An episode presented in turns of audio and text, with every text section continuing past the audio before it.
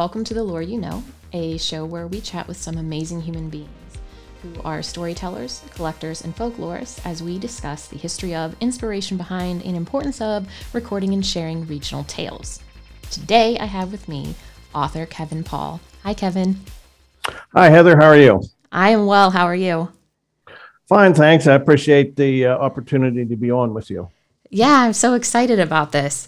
Uh, we've been spending a lot of time in Pennsylvania the last few months, and um, we've been focusing on the Chestnut Ridge, but Greene County seems to be uh, a, a hot spot, if you will, of places. Yeah, you could say that. Um, Chestnut Ridge is pretty well renowned, um, thanks to folks like uh, Stan Gordon and uh, Eric Altman and Brian Seech and Ron Murphy. But um, we've got our share of uh, unusual happenings here too. It just um, didn't seem to be as well uh, well documented, or at least as well publicized, maybe. Yeah. Now, did you grow up in this region then, in Greene in the Greene County area? Yes, I grew up uh, about five miles outside of Waynesburg, which is the county seat, and um, I live in town now, but I've lived here most of my life. I left for a while, uh, a couple times, but always gravitated back. Yeah, that's the way it works in Appalachia. You can always come back home. Yeah, Yeah. yeah. You can Uh, take what's that? You can take the boy away from home, but you never take the home away from the boy. That sort of thing. Mm-hmm. Exactly. So when you were growing up, did you hear stories like spooky tales about Greene County or the surrounding areas, or when did you start to get into this uh, desire to share these stories? Well, I grew up with a lot of, um, I guess, what you'd call um, the practical, at first, the practical aspects of folklore, like um, mostly as it related to farming, you know, uh, plant by the signs. And, um, you know, virtually my grandmother was kind of a stickler for doing things by the signs. Right. And as I got older, um, the first first thing I remember um, seeing that was a well known story locally was uh, when the Mothman uh, reports hit the local paper. I would have been ten years old, and I discussed that with my grandmother, and then I remember discussing the um, the Hopkinsville goblins uh, from Oh, yeah. Kentucky. Yeah. I don't remember um, remember how old I was, but um, I had read it uh, in the paper, and we were discussing it, and um, um, she never really said she thought they were drunk or they were crazy or anything. She she just kept it kept coming back to that. Well, they were obviously they were shooting at something, so there must have been something there. Um, I had some experiences when I was a, a kid, but um, never really told them too much until uh, uh, the first book came out. Um, uh, when you do shows and stuff, people want to know about your personal experiences. So I've told some of them, and then some I, I, um, rem- I'll tell the story, but I still remain anonymous because I, you know, it's Right. Appalachia, and you got family and that sort of thing. Yeah, I understand that for sure. Yeah.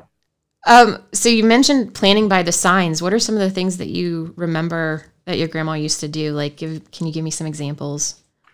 Well, you um, you plant your garden. You know, you get the almanac and you plant the garden according to the whatever phase the moon is, and then um, if you're, um, um, I've actually done this when we we did own some rural property. I used I used to run a few head of cattle, and um, you can um, cut weeds on the sign, and then it'll stunt their growth. Uh, the the first real big thing I remember that really drove that home, my uh, my grandfather and his brother um, worked helped they helped each other out and um, they built it my granddad you know the old story about building fence was um, horse high bull strong and hog tight. Well he would build these fences and they would stay built and they built one from the barn down to the creek.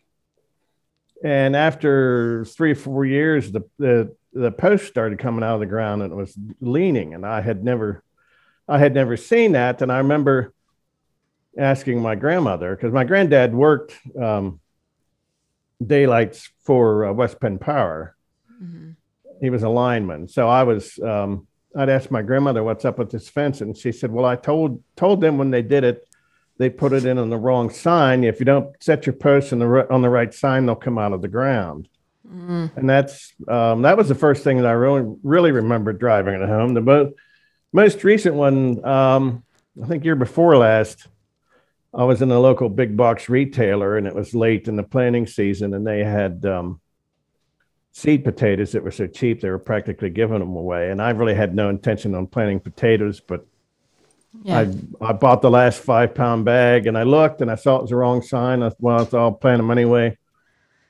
Had these beautiful, the most beautiful potato plants I've ever had in my life. They're loaded with blossoms. I maybe got five potatoes, and uh, mm-hmm. you know, according to the lore, if you plant the wrong sign, wrong sign, you'll have beautiful plants, but no potatoes, and that's pretty much the way it worked.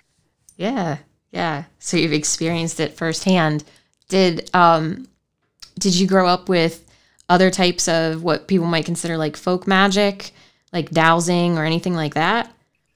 Um, I wasn't around much dowsing though I was in college. Um, mm-hmm. I would hear some folk remedies every now and then. Um, mm-hmm.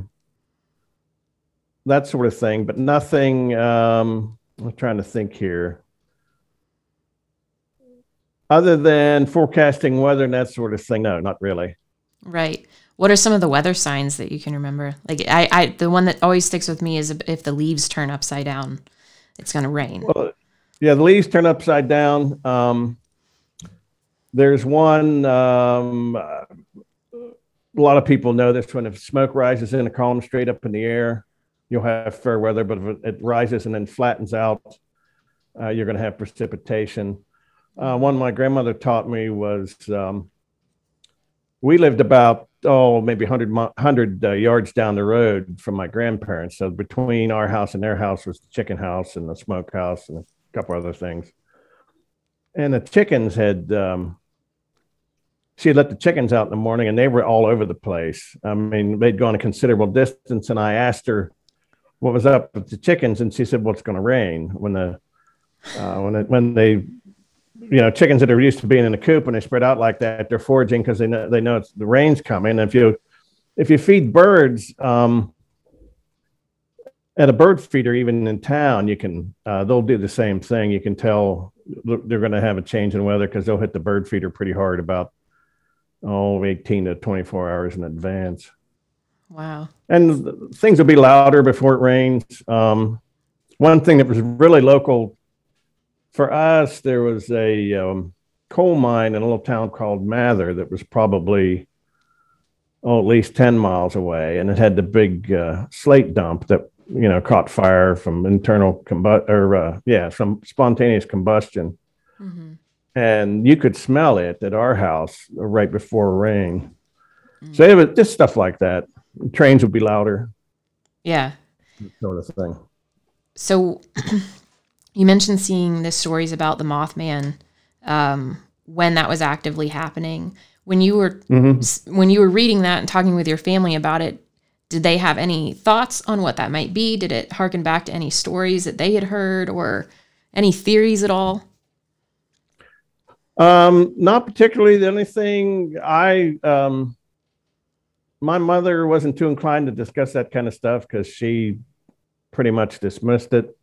Mm-hmm. Um, I can remember a couple family members a little skeptical at, at, the reports of them driving, what was it, 90 miles an hour and a Mothman yeah. keeping up with them. But then again, um, you know, I don't recall my grandmother saying one way or the other, but she, the, it would just keep coming back was, well, they saw something. Right. She wouldn't, she wouldn't really say what it was, but she was more like, uh, she would sort of encourage you to think outside the box a little bit and not dismiss everything as you know hallucination hallucination hallucin hallucinations. I'm tongue tied. you can tell okay. it's Monday.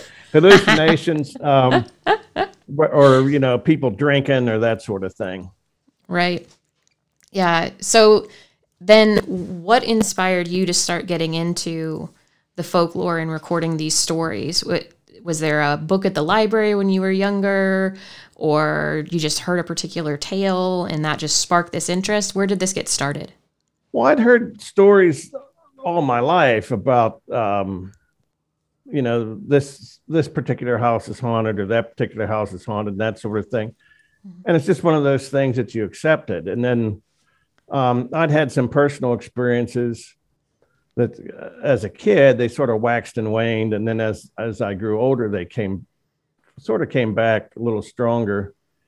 And um, I think it- I think I we touch on this briefly in the first book. I had um, I'd seen some stuff um, that was beyond my experience. You know, I'd uh, I'd seen shadows, we've seen shadow people most of my life, and you kind of you know you don't kind of shrug them off. But I was seeing some other things, and I um, had heard Rosemary Ellen Guiley on on a radio broadcast, so I sent her an email, and it kind of I don't know, but to work with her was like um, it was like stepping into Wonderland because um, you know you could tell her a story, and she could tell you a story of someone else that had a similar experience.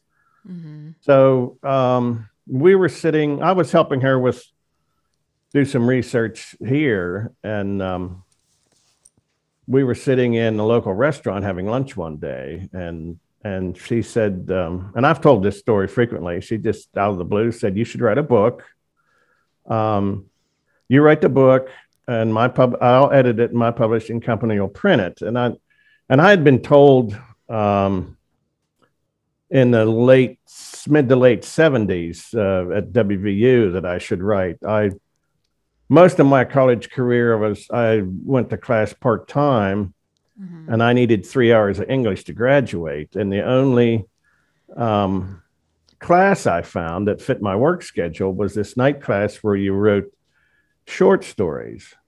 Ah. So, and this was pre computer. So you would write your story and the, the professor would read it and then reproduce it and distribute it to the class, everybody in the class, the next session.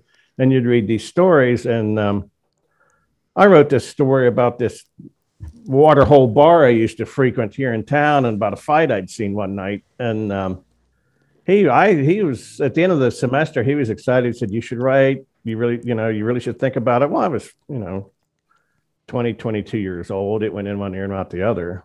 Mm-hmm. And then when Ro- Rosemary mentioned it, it kind of clicked. And it took me a long time to, to do my part of the uh, first book. But uh, after that, it just kind of snowballed. But I had collected collected stories and research stuff all along. It was just kind of a curiosity thing on my part. Mm-hmm.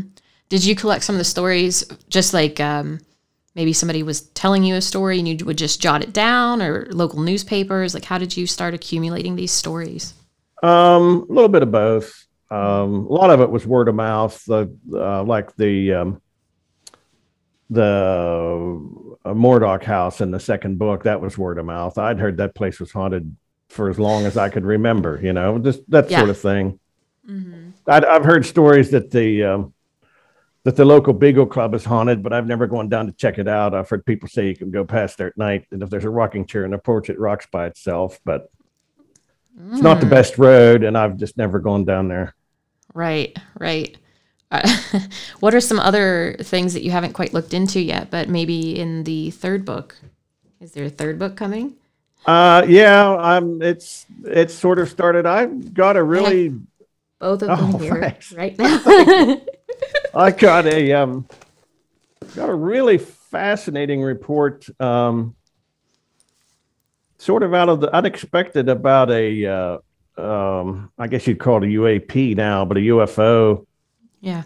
that was seen um, near uh, West Greene High School, which is probably about nine miles west of where I am here. So the story goes on a Friday night during a football game. So there was multiple witnesses. Um, supposedly it landed at one point and came back a second date. And I got I got the story from a very credible credible source and they mentioned some of the eyewitnesses at the time and, and was guys i actually knew but unfortunately they're no longer with us so i'm, I'm going to look into that um, i'm looking into um, uh, connection between local politics and paranormal activity is another site. I can't really say where it is because we're it's very Yeah. preliminary. Mhm. Um, Hmm. that sort of thing. Um, I you would see online when people chat are chatting about um, encountering things. Um, there's a, uh location um, in Wayne Township. Uh, it's been in one of the local newspapers where guys will uh, go coon hunting and something will put their dogs out of the woods and the dogs won't go back in. Well, I went out there with uh, uh, I'll say a volunteer because she probably doesn't want her name given. Um, and we actually saw something out there. It was probably about one o'clock in the afternoon. I don't know what Oh. it was, but Wow, broad daylight. yeah. What did it? I mean, what did you? What did it look like? I mean, could you make out a It shape was or? a humanoid and it was gray. Mm, Just got a glimpse of it. It, it was, uh, it stepped out from behind a tree, mm, um, kind of spindly. okay. Didn't fit the Wow. description of Sasquatch. Right, right. Interesting.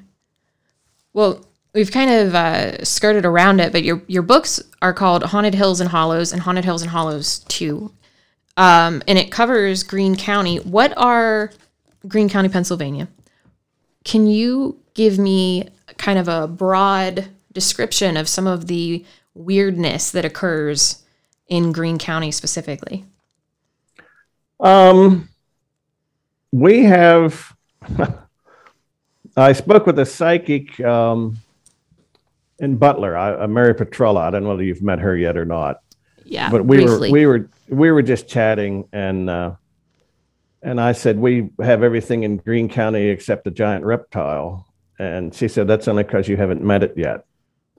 and I, you know, and I'm I'm assuming she's joking. We've got. Um, we've got the usual local urban legends like stovepipe and the crybaby bridge Mhm. we've got um, there's some dog man reports some of which are credible and some of them i i haven't made up my mind up um, we do get some bigfoot uh, some sasquatch reports not not nearly as many as the chestnut ridge but we do get them uh, a lot of ufo re- activity um, some other uh, I'm not sure. I get. I refer to them as non-human entities. Um, things that sort of look like gargoyles. Oh, Um, uh, that's fairly. That's just been the last five, five, six years. I've caught wind of that, and um, mhm. uh, like I said, that sort of slender. I don't, well, stick man. I don't want to say slender man, like like a stick Yeah. man kind of a thing. Mhm. um, spectral dogs, um, just just about it. Well, we don't have Civil War soldiers like they do in Gettysburg, but we've got a lot of other stuff. Right. The uh the spectral dogs, where do they tend to pop up? Um, I've seen them in town. Um, oh, really? Yeah, they'll um, they pop up here and there, but I've I've seen several in town. Mm-hmm. When it comes to some of these uh, sightings, have you noticed a pattern where, like, say, and I don't know how often people reach out to you personally, but do you get like a a lull in activity, and then all of a sudden you find out find a bunch of reports all of a sudden, or a bunch of people come to you? Like, are you seeing patterns? That's kind of the way it works. I I don't really see patterns except um, there's one um, there's one location in the first book where the uh, uh, person when she was a young woman was grabbed by the thing that looked like a lobster. Mm-hmm. Um, they seem to have a lot of activity kicks up with the right before the full moon, um, and it it appears to be.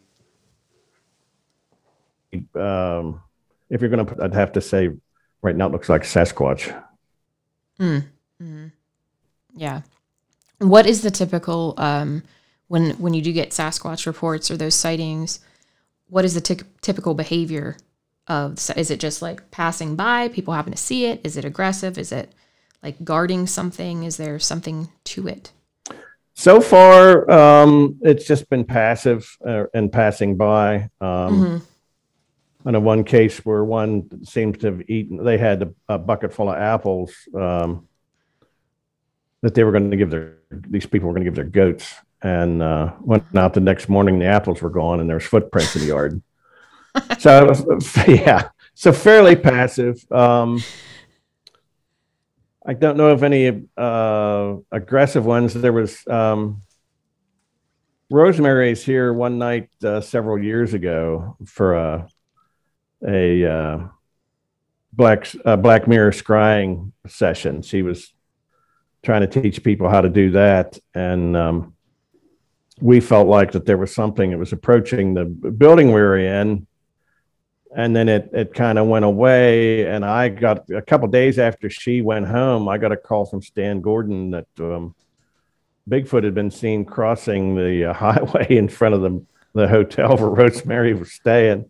So Oh uh, wow. I used to tease her about hey, Bigfoot came to see if she was real, Yeah. but um, yeah, nothing, um, nothing aggressive that I'm aware of. A lot of snarl. Uh, well, it's not a lot. I, there's been a couple that uh, one people, one person in particular got snarled at, but Are there any um, more aggressive entities that tend to pop up in Greene County? um, Djinn. Um, other than that, not your typical cryptids that I'm aware of. Yeah. Can you go into Djinn a little bit? That's something we haven't actually covered on any of these episodes yet. Well, djinn's one of those things you have to sort of watch what you what what you say. Um, Yeah. in Western lore, they're dismissed as genies, so they're either blue and they have a collar and cuffs on, and they come out of a bottle, Right. or they all look like Barbara Eden, Mm-hmm. And that's not really the case. They're uh, a very ancient race of mortal beings that um, were created before humanity. Mm-hmm. and um, I guess you could say there's a bit of a turf war where they kind of look at us as uh, squatters. Um, Yeah. John Keel would probably have called them ultra terrestrials because they sort of jump back and forth from their world into ours, but they're um, we kind of have to be careful when you're around them because they can cause you some real problems. Yeah.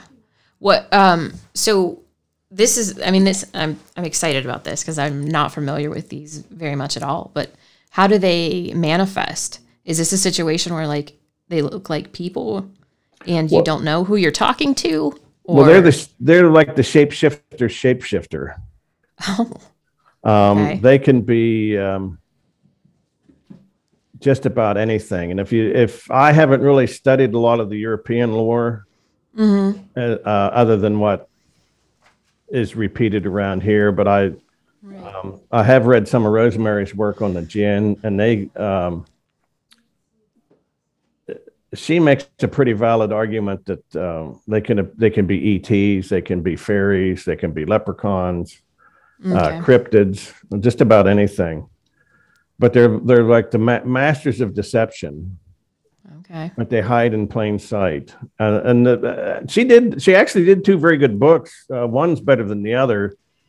Um, she did one. Uh, she was co-author of one called The Vengeful Djinn, which is still in print, but. Um, the second one was called the Djinn Connection, and it's no longer in print. But um, uh, some of the research we I helped her with the research on the first one and the and uh, in the Vengeful Djinn, Greene County actually uh, opens the book. She doesn't identify it, but that's what it Mhm. is. But but again, you have to um, you sort of have to be careful. Um, I um, they can hurt people. Mm-hmm. So is this one of the one of those entities where like people don't like to use the term skinwalker sometimes because it kind of is the idea that it will uh, get its attention. Is that a similar thing for these entities? Um, actually, you don't have to say their name to get their attention. You Oh, can you can great. show up. You can show up someplace that they think is theirs, and you've got their attention.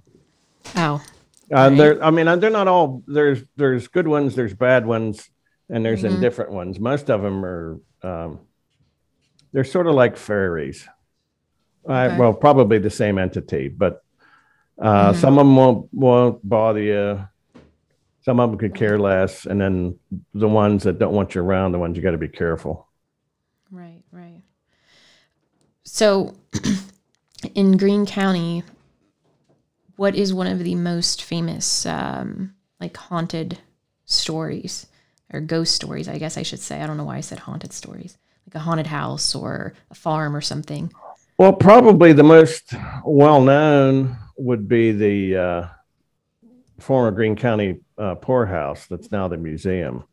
hmm Um, there's a lot of activity there. Um, there's a lot of, a fair amount of residual uh, human apparitions. And there's also, and I, I mean, I say this in the book, there's, I, I believe there's also djinn there. Um, and you i haven't seen uh haven't seen any ufos i haven't seen anything in the sky there but there's been just about everything else um odd sounds uh odd you know bad odors hmm uh balls of light um shadowy figures uh i saw some of the gargoyles have been seen out there the spindly uh skinny humanoid things um hmm all kinds of stuff.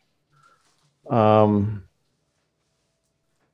and uh, I I suspected it was djinn because it was very similar to the farm that's described in the first book that Rosemary and I had investigated because you could see the same same types of um,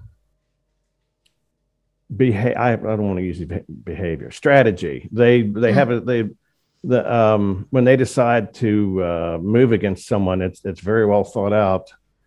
It's it's Okay. it's quite tactical in the way they do it, and um, hmm uh, um, uh, I'm kind of on the on the fringe and on some of this stuff because I've become convinced. You know, one of the one of the things that's um, kind of a, um, a given as a as a fact in the paranormal community is that um, the reason the batteries in your equipment go dead is because the entities are using the energy, and I, I don't think that's the case at all. Um, Hmm. I think the equipment, the batteries and equipment goes dead because the energy field it's giving off is annoying the entity that you're trying to ob- observe, Ah, and, it- and they make a conscious decision to shut it off. And, and I'll just give you one Right. example. Um, time after time after time, we would set equipment up at that uh, farm south town here. So it would be our, and there's a pretty fair group of us. So there'd be three or four vehicles. There was a, uh two trucks that were parked there the whole time, um, a couple tractors, and a bar- battery powered fence charger. None of that stuff ever went dead.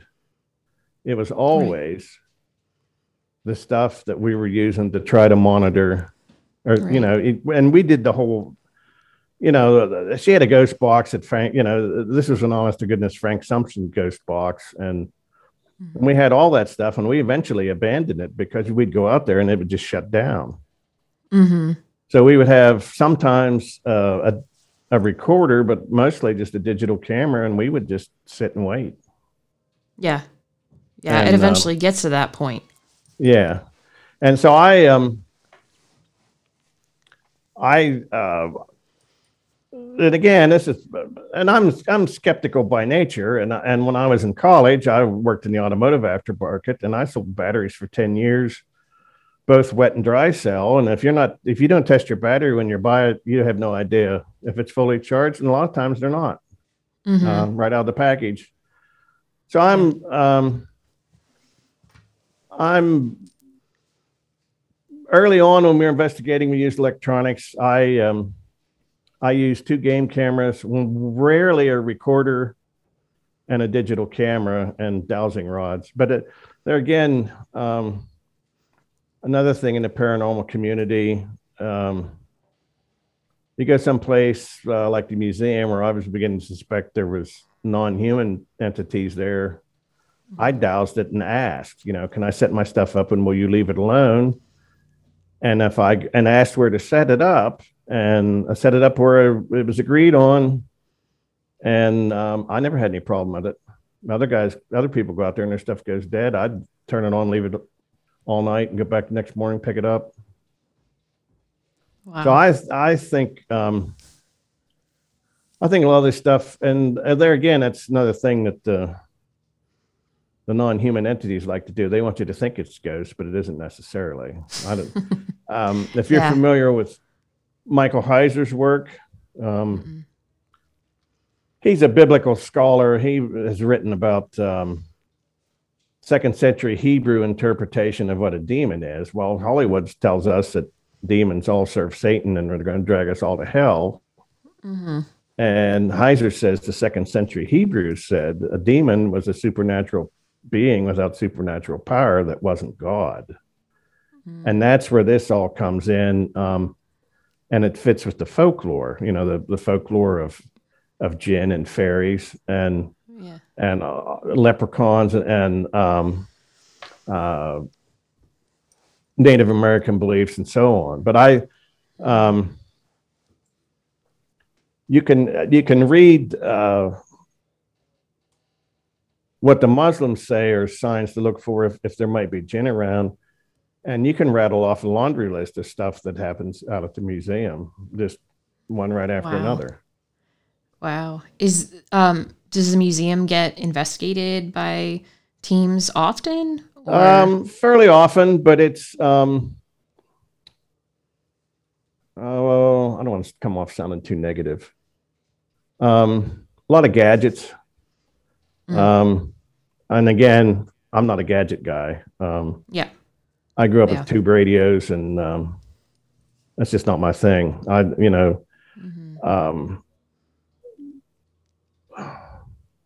in folklore you don't need it because it's already been explained and you have to look and you have to look for the signs and these things communicate not on our terms but on theirs and you have to pay attention and they'll they'll Mhm. tell you what what you need to do but Right. you have to um, you have to assume that while you're there you're not actually the one that's in control you know we might control the bricks and the mortar but you know we're lightweights once you get on the other side of the right. the door there That's very true.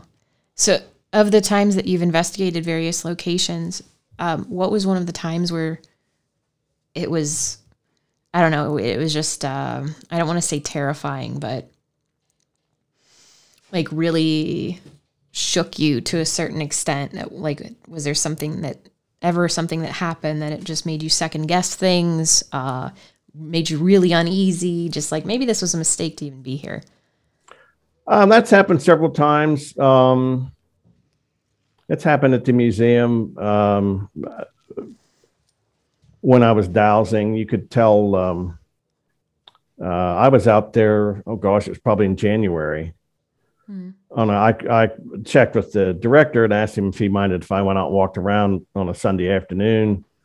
Hmm. Um, I was actually looking for bobcat tracks, but because there was snow on, but uh, I had my dowsing rods with me, and you could hear from the inside of the building. It sounded like somebody was dragging furniture around, which you know is not an uncommon sound Mhm. in in supposedly haunted places. But I, um, I sat down at a picnic table and got the dowsing rods out, and I said, uh, and I asked, "Am I annoying you?" And I got yes, and I said, "Well, I'm, uh, should I leave now?" It's like yes, and I said, "Okay," so I left. Um, that kind of thing. Yeah. Um, I tried automatic writing out there once, and um, something came in behind me at a, at a very high rate of speed, and I um, it, that's another sort of a warning sign. You know, if they come around behind you like dogs, you need to pack up your stuff and go. yeah. Yeah. Um, So the museum you said was the former poorhouse. yes. What is the time frame on that building? Oh, the county got it right around the beginning of the Civil War. It was actually built by one of my distant cousins. Um, Ah. Um, yeah, we're connected to that land. Um, you know, for better or worse, we we skirmished with the with the locals. yeah. Um, it um, the brick structure started in 1860, or was done by the 1860s, um, and then they added on to it. Part of that, there was there was a at least one log house out there, um, Hmm. but that would have been uh, 1780s somewhere in there, probably before, because I know it's mentioned in. Um, in the local writ- written history about some of the uh, at least one of the Reinhardts was killed out there um, Mhm. when there was some difficulty with the Native Americans. The um, Native American lore in the area. I mean, are there uh, mounds in that area anywhere, or any remnants of settlements? Has it all kind of been flattened for farming? There's lots lots of places where there's settlements, um, but you know, like you say, the plow kind of ruined them. When I was in elementary school, um, it was nothing for kids to bring in arrowheads that when they were yeah when they were plowing cornfields. There were quite, there were quite a number of settlements. Um, there are some documented mounds. There's probably more than what were documented. There's some petroglyphs in the county. Um, Mm. uh, so yeah, there was a there was a fairly large Native American population. There was a site within walking distance of where I was raised um, that my grandparents referred to the Indian Rock. Um, it's gone now because they, they put the interstate through it, but it was on top of a ridge. Uh huh. And you've been you've been to Fayette County, PA, right? Uh, probably. We've driven a lot the last few months. I'm not sure what all counties we've been in. Well, um, you know how you get towards the mountains and there'll be wooded areas, and then there'll just be these big pieces of sediment, sedimentary rock sitting on top of the ground. That Yeah, yeah. okay, well, you get around like Preston County, West Virginia, or or Fayette County, and it looks normal because that stuff's everywhere. Yeah. This was off by itself, like somebody just sat it there, and it was, a, and I barely remember it. It was still there when I was a kid, and according to the family history, um, they did try to move it when they were putting the interstate through, but it, it but it fell apart when they tried to pick it up. Oh, But there was, I, I'll tell a story. I'll I'll tell it myself here, but you know, one of my previous jobs, I had access to some government planning software where you could.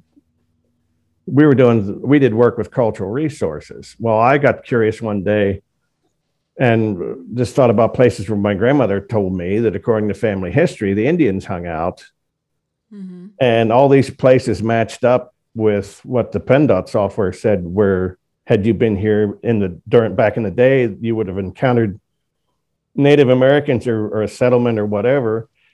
Yeah. And they also lined up with sites of paranormal activity. So Ah, interesting. yeah, The the Indian rock was it like a was it a the size of a boulder? Because I'm thinking where I grew up, there are boulders and, and things left in the woods, which reminds me a lot of what we've seen in Pennsylvania when we drive out there. But was it was it massive? Was it just too heavy to pick up? I'm trying to think of how big of Um, a rock we're talking. You know what? I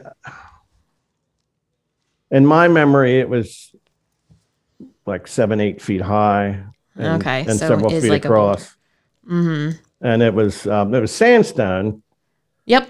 And it was Yeah. um, sloped on the top, and it was kind of it was narrow at the bottom and wide at the top, but it just sat in this in these trees, and there it just didn't really make any sense because there's really nothing else Right. like that around here without Mhm. you know moving a lot of earth.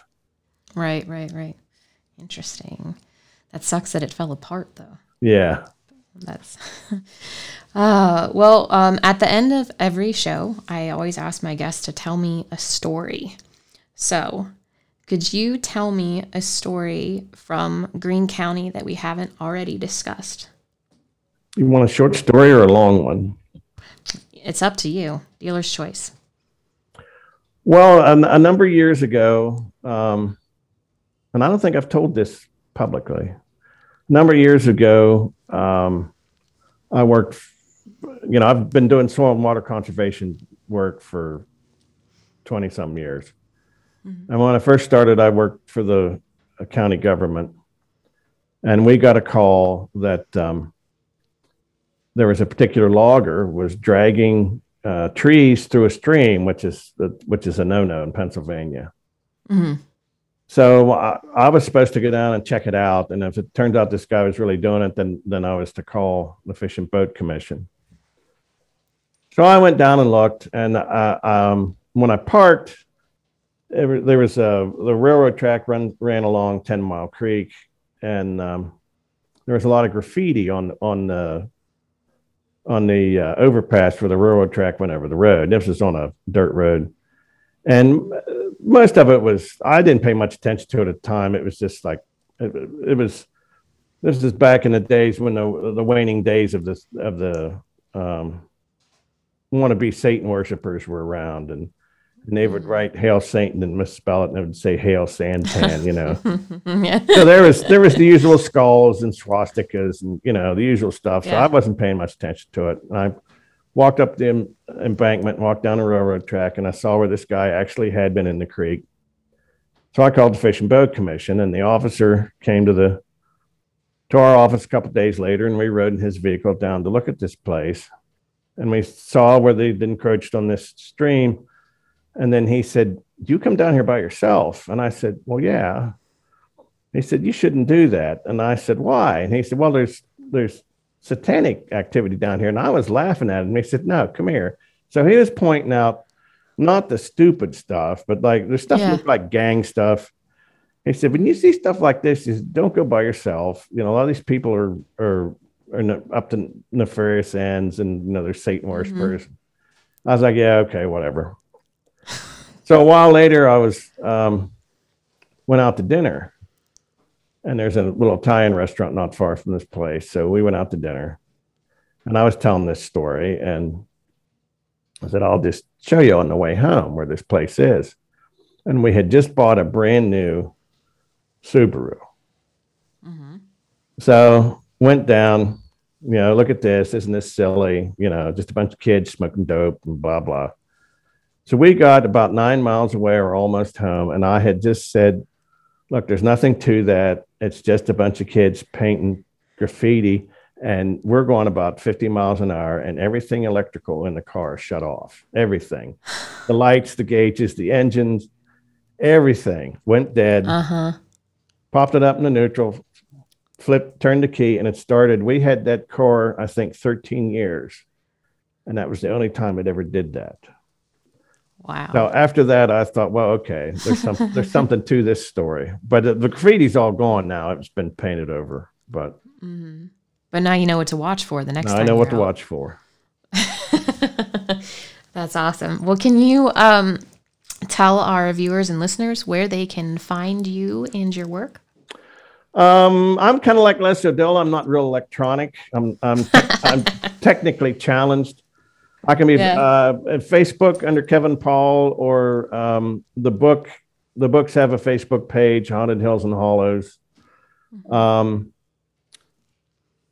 my email address is hauntedgc, like Greene County, hauntedgc at yahoo.com. Um, any of those would be fine. Um, in fact, if uh, if you don't mind me asking, if any of your listeners have had experience with um, paranormal teams investigating their house or up close experience with a UFO, I'd like to talk to them because I have, um, I'm trying to gather some information and I, I need to talk to some people that have, have worked with uh, paranormal groups or had an, a close encounter. Um, or if, on the awesome. odd chance that there's a West Greene alumni out there that actually saw that UFO at the football game, I'd, I'd love to talk to them too. yeah, awesome. And the, um, it doesn't matter where no. anyone lives, just as long as they've had that experience. Yeah, okay. I, I'm um, just trying to gather some data, and mm-hmm. Uh, I need to look outside of Greene County for some of this stuff. I have eventually, if I tell, if I think I've told all the stories here, here I'll probably branch out, but I, I haven't told them all here yet. I don't believe. Yeah. Yeah. That may never, that may never finish. Well, they'll make it There's easy always going to be new stories, right? Yeah. Awesome. Well, thank you for taking time to talk with me today. Um, if you guys could like, subscribe, comment below, you can email me, heather at smalltownmonsters.com. Um, become a channel member. And uh, yeah, that's it. Until next time.